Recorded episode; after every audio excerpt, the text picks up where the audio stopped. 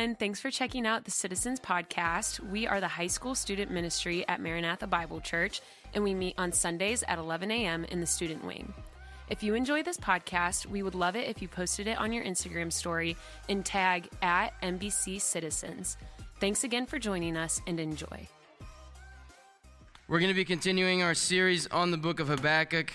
Um, uh, we'll be covering some of what we went over last week for those of you that were not here. But this morning, before we start and as we start, I would like to open things up with a, a quick question. Um, just hear some of your input, some of your feedback, hear what you have to say. But let me ask you this What is something that you don't necessarily like doing? What is something you don't necessarily like doing? Something you don't like doing, maybe you're not even good at doing. Anybody have something? Taking tests. Okay, that's one. Math, Math okay. Laundry. Dishes. Cleaning. All right, give me something more general. More general as opposed to something specific, something more general. What is something that you don't necessarily like having to do? Anybody have something? Dishes. Good one. That's a good one. Paying bills. Paying bills. What? okay. Oh, Stu. Surprise, surprise. I didn't think I was going to hear that from you. Um, one of the things that I myself don't really like doing, and I'm not very good at, if I'm being completely honest, is waiting. I don't love waiting, right? Yeah, ah, look at that. Waiting for me is something that, if I'm being honest uh, with you guys again, uh, I often struggle with. Uh, for example, uh, I don't know if you've ever been in a, in a rush to go get food. Um, if you have, or if you do struggle with waiting, my suggestion is if you are on a time constraint, do not go to Chick fil A. Chick fil A. Chick fil A has a 10 person or 10 car per line uh, base, right? Starts at 10 cars, and then from then on, uh, it, it, only grows longer. But every time and any time you roll up to a Chick fil A, unless you go today, they will be packed. And I mean, I, I figured that that wasn't going to be the case. The other day, me and my wife, we went there to Chick fil A around brunch time. And my assumption is if Chick fil A is going to be empty at all at any point of the day, it's going to be at brunch time, right? It's past the time where people like to go and get breakfast. Some people like going to the breakfast menu, right? They're going to go get breakfast. But brunch time, you know, it's right on the verge of flipping over to the other menu. And at that point, it's too early for lunch, anyways. But we went and still the same thing, right? You can't escape that massive line at Chick fil A. And if you've been to Chick fil A before, you know why the line is huge. It's because there's something heavenly in the chicken that they have. Um, but it's still difficult to, to wait if you struggle with waiting, per se, or if you're in a rush, right? When, when we talk about waiting, it can, be it can be extremely difficult for us. Some, like I said, more than others, and in my case, I, I struggle with waiting. Um, but I think and I believe that each and every one of us, to some extent, to some level of extent, we all struggle with waiting. And if I'm, if I'm actually um, being honest with you, I think I know that for a fact. I'm pretty confident in saying every single one of us in this room struggles with waiting because we've all, in some way, have grown unaccustomed to waiting. The world we live in today, right? Everything around us in our society today is trending in the complete opposite direction.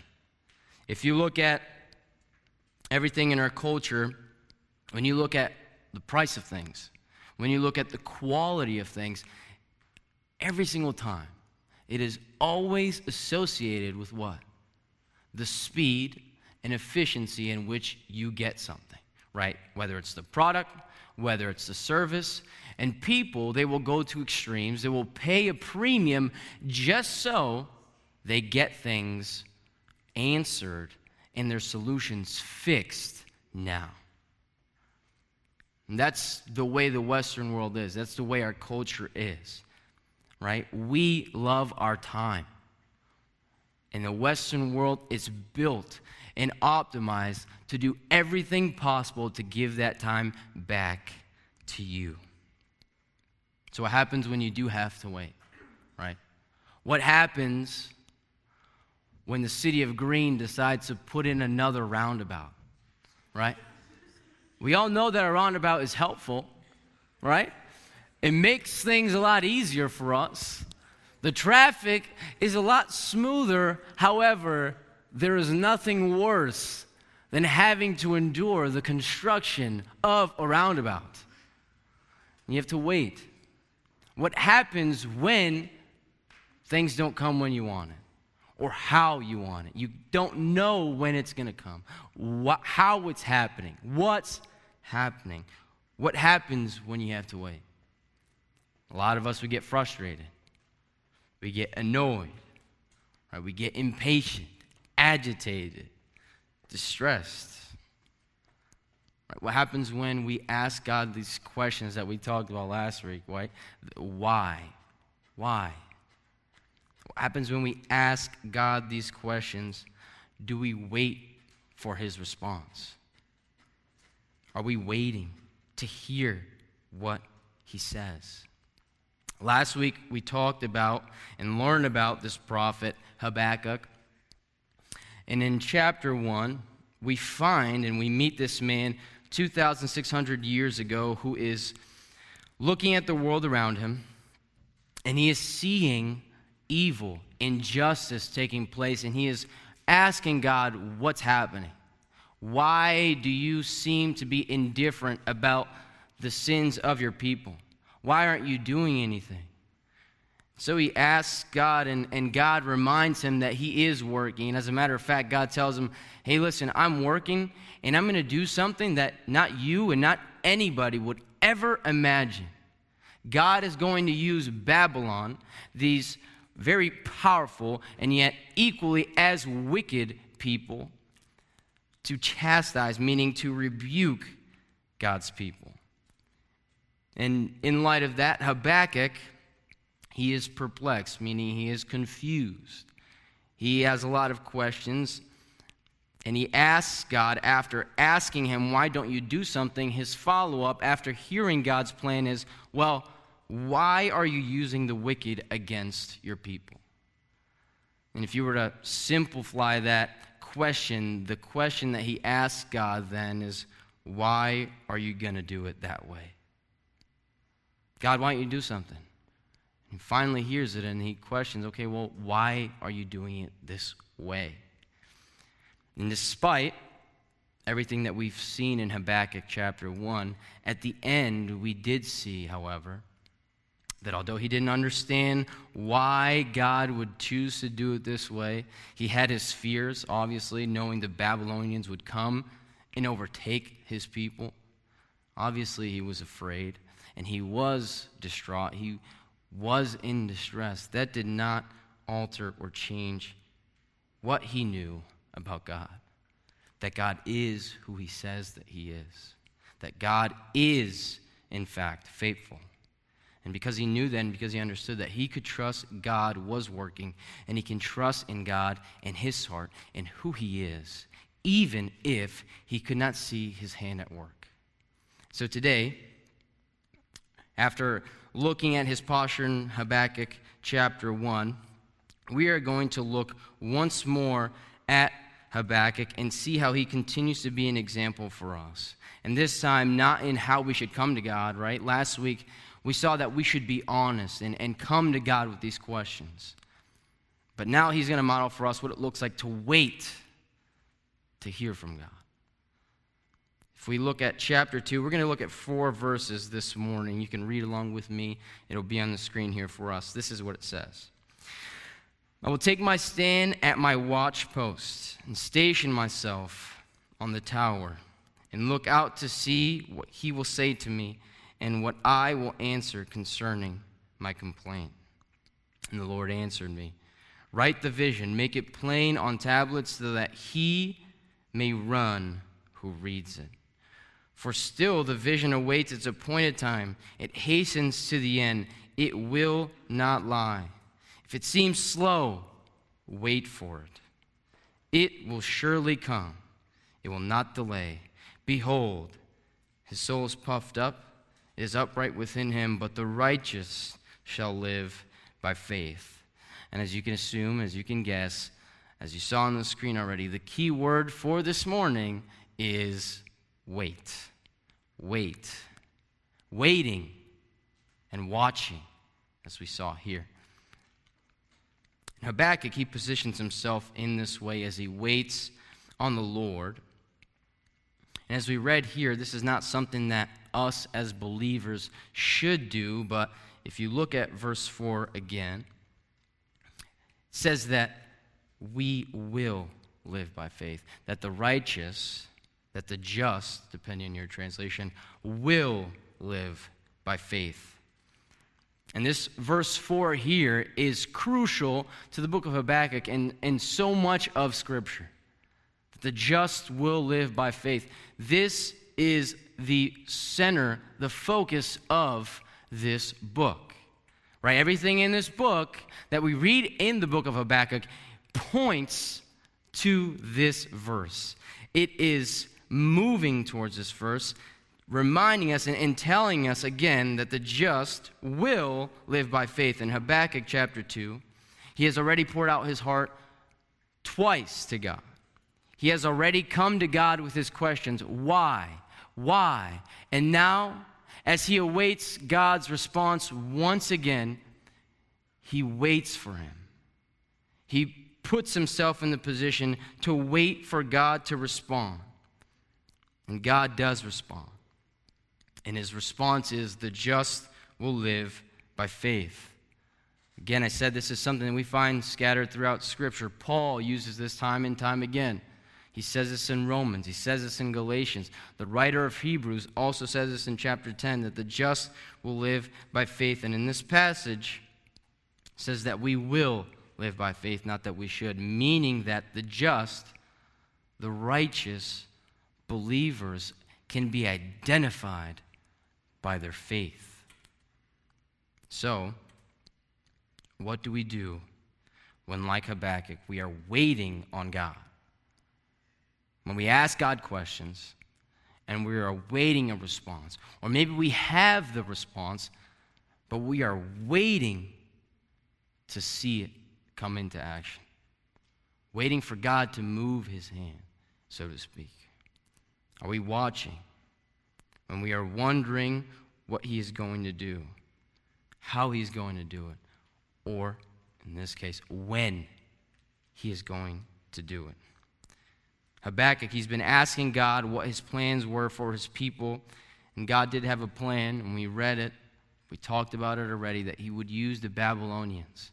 That only happened, that only happened years later, right? God reminds him again, I do have a plan. I am working. But it will take time to come to fruition.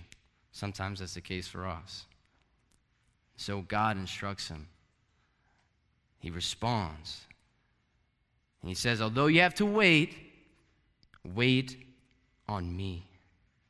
His instruction was for him to wait for it. But specifically, more accurately, he's saying, Wait on me. Wait on the Lord. But how do we do that? How do we wait on the Lord? And really, that's the crux of what we're going to be talking today. How do we wait on the Lord? The same thing that he says to Habakkuk, I believe he instructs us to do. We have those questions when we ask God, Do you wait? Do you watch? And as you're waiting, how do you do that? How do you wait on the Lord? The first thing I want us to look at this morning and identify as we wait and highlight is to wait patiently. As we wait, we are instructed to wait patiently. If you look at verse 3, it says this If it seems slow, wait for it.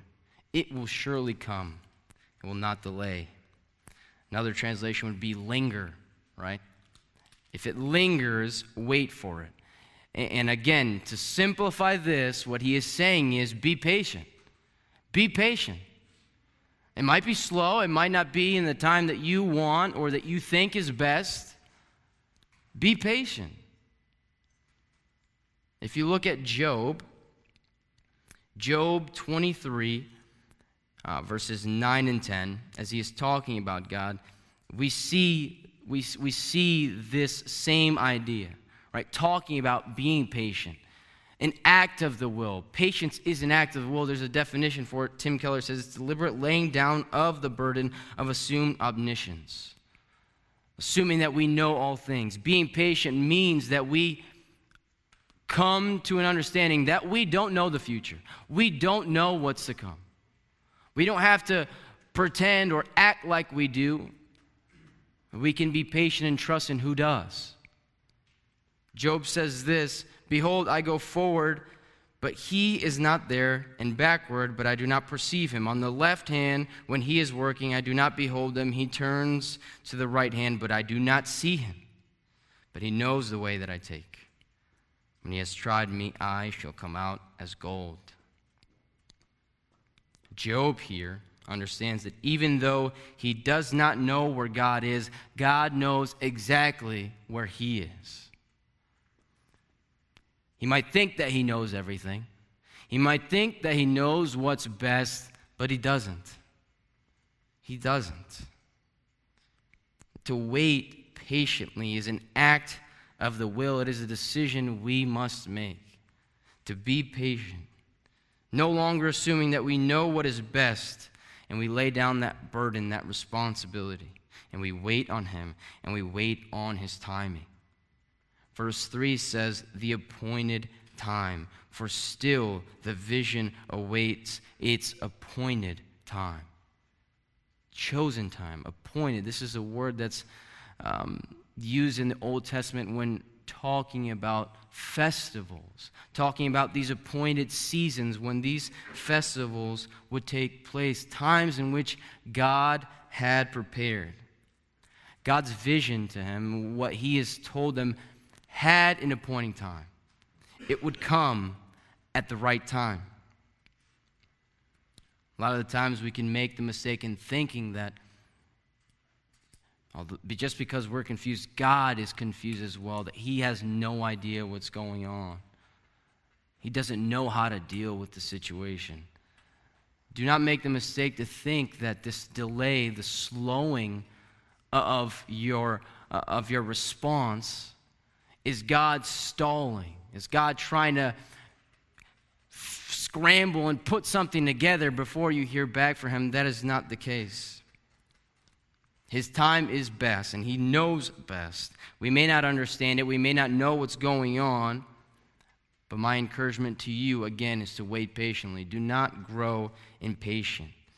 We wait on Him because our faith is not some of some sort of negotiation. Faith is not a negotiation with God.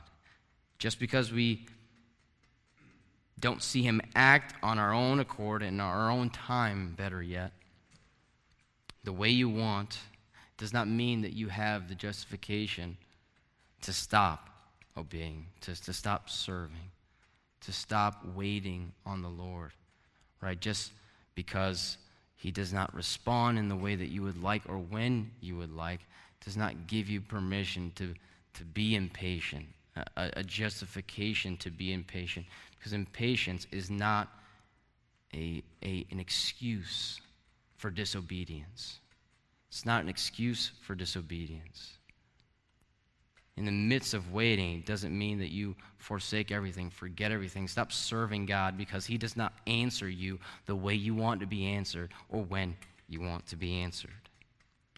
Habakkuk, he doesn't stop seeking God or serving God, even though he doesn't understand. He stays at his post. He stays stationed at his post, and that's our second point as we wait, wait with the right perspective.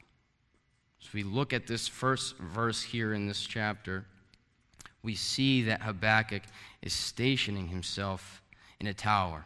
It's a watchtower, it's a watch post. And if you know anything about a watchtower, um, in that time, the cities would have walls to protect them. And this watchtower, it was used, the purpose for it was for you to climb up and for you to be able to look over the wall and be able to see what was coming.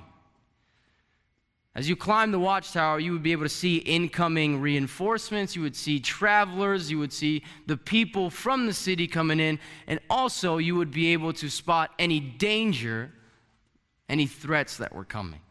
And it was the responsibility of the watchman who was there to stay at his post, to be alert, to be focused, to be dialed in, because the city depended on the watchman. He needed to be absolutely focused and attentive of what was happening.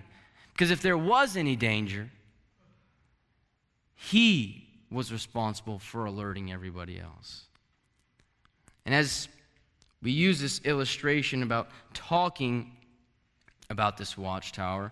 Really, what the emphasis here for us is in considering the right perspective is in the same way, when we wait on God, we have to have the right perspective, just like a watchtower would give a watchman. A watchtower offers us a vantage point a better perspective on what is to come, on what's lying ahead. And spiritually, to wait on the Lord means doing everything you can to gain that perspective. Look at Romans chapter 8 verse 18.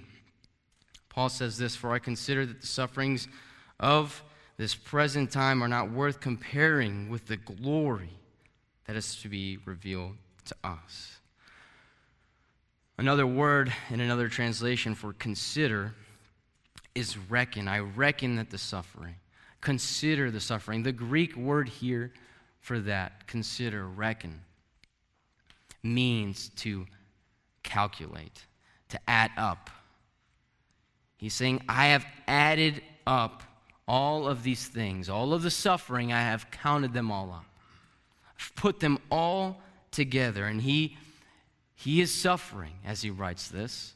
He has a thorn in the flesh, right? He has a problem with his eyes. He has persecutors chasing him. And in the midst of it all, his problems, they look humongous.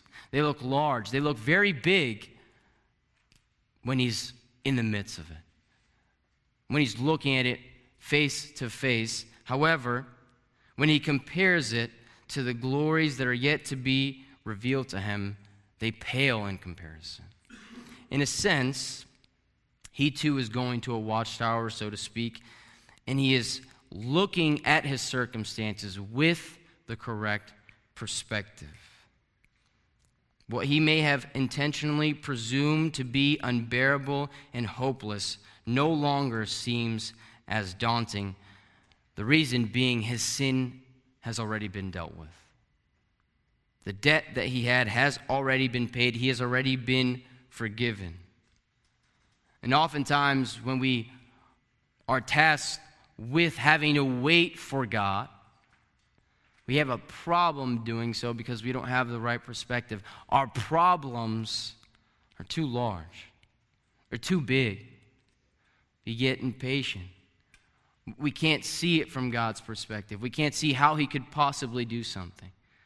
We can't see when He is going to do something. We do not have the right perspective when we are face to face with our problems, when we do not take a step back. Right? When we are face to face with our issues, all you can see really is what is on the periphery. You can't see what lies ahead. Same, so to speak, if you were to consider this um, watchtower, right, from the ground level, you can't see what's happening beyond the city walls from the floor, from the ground, you can't see what's to come. You can't see what lies ahead. You're restricted in regards to what you can see. Your view is limited.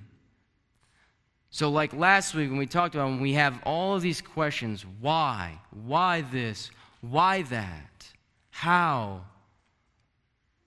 All of those questions, it doesn't really matter. We won't, we won't get an answer. It won't make a difference if we keep asking if we don't bring ourselves to a place to try to see and understand those whys. If we don't seek to have the right perspective, we won't understand. We have to position ourselves like Habakkuk does. He needed the right perspective on what God was doing in the world. And although it's good to pray for these things, it is also good to be still and know that He is God. Waiting on God is not just an act of the will to be patient, to choose to wait on God's timing, but it requires that we change our perspective and align our minds with God's perspective as much as we possibly can. And lastly, and as we wait for God, I want to encourage you to be waiting for Him, planted in His Word. If you read with me in verses 2, says, And the Lord answered me, Write the vision, make it plain on tablets, so he may run who reads it. God tells Habakkuk here, Write this down, write the vision. And he also says, Make it plain. He says, Write it plainly. What I think he is saying here, I believe, is make it clear. Make it clear, not saying, hey, don't write in cursive, or I know you have bad handwriting, make sure you write it clear. He is just saying, make it clear. Do not overcomplicate things. As you are writing this down, make this clear so that those who read it can run. Notice the order there. That's important, right? so that he may run who reads it. God calls him to stay faithful to his word, and the same goes for us. When things are uncertain and confusing in our lives, the thing we need most is clarity. The thing we need most is clarity, and there's nothing more clear than God's word. Nothing is more clear and more uh, and wise and, and, and, and and useful than God's Word is the best resource that we have available for us in times in which we are confused, we question, we wonder, we are perplexed, and we are left trying to understand what is happening. It offers us a wisdom. Like this passage in Habakkuk, he was instructed to write these things down for those that read it. And that includes you and I. He was tasked to write this book so that eventually those who did read it can run. That includes us. It's no mistake that we have the book of Habakkuk. We all go through these things. We all can sympathize and relate to Habakkuk. We all know what it's like to have questions, to wonder and then to have to wait. We have in Habakkuk an example for us. We have him to look at.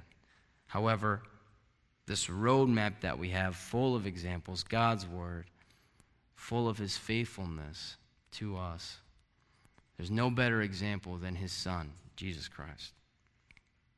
And again, I just want to talk about this last verse that we looked at, and that the just will live by faith. I want to do that by looking at Romans chapter 1 as we close this morning. Paul says this in verses 16 and 17 For I am not ashamed of the gospel, for it is the power of God for salvation to everyone who believes, to the Jew first, and also to the Greek. For it is in the righteousness of God for the righteousness of God is revealed from faith for faith, as it is written, the righteous shall live by faith. See, it is only through Jesus Christ that we can actually live the way that we are to live.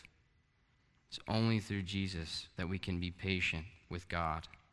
We can't wait for Him unless we look to Christ. Examples like the garden, when we see Jesus waiting on the Father. despite knowing what lied ahead, despite knowing what was to come, despite understanding what his obligation was, what his duty was, what his responsibility was in dying on the cross for us, experiencing that gruesome death that he did. He says, Not my will, but your be done.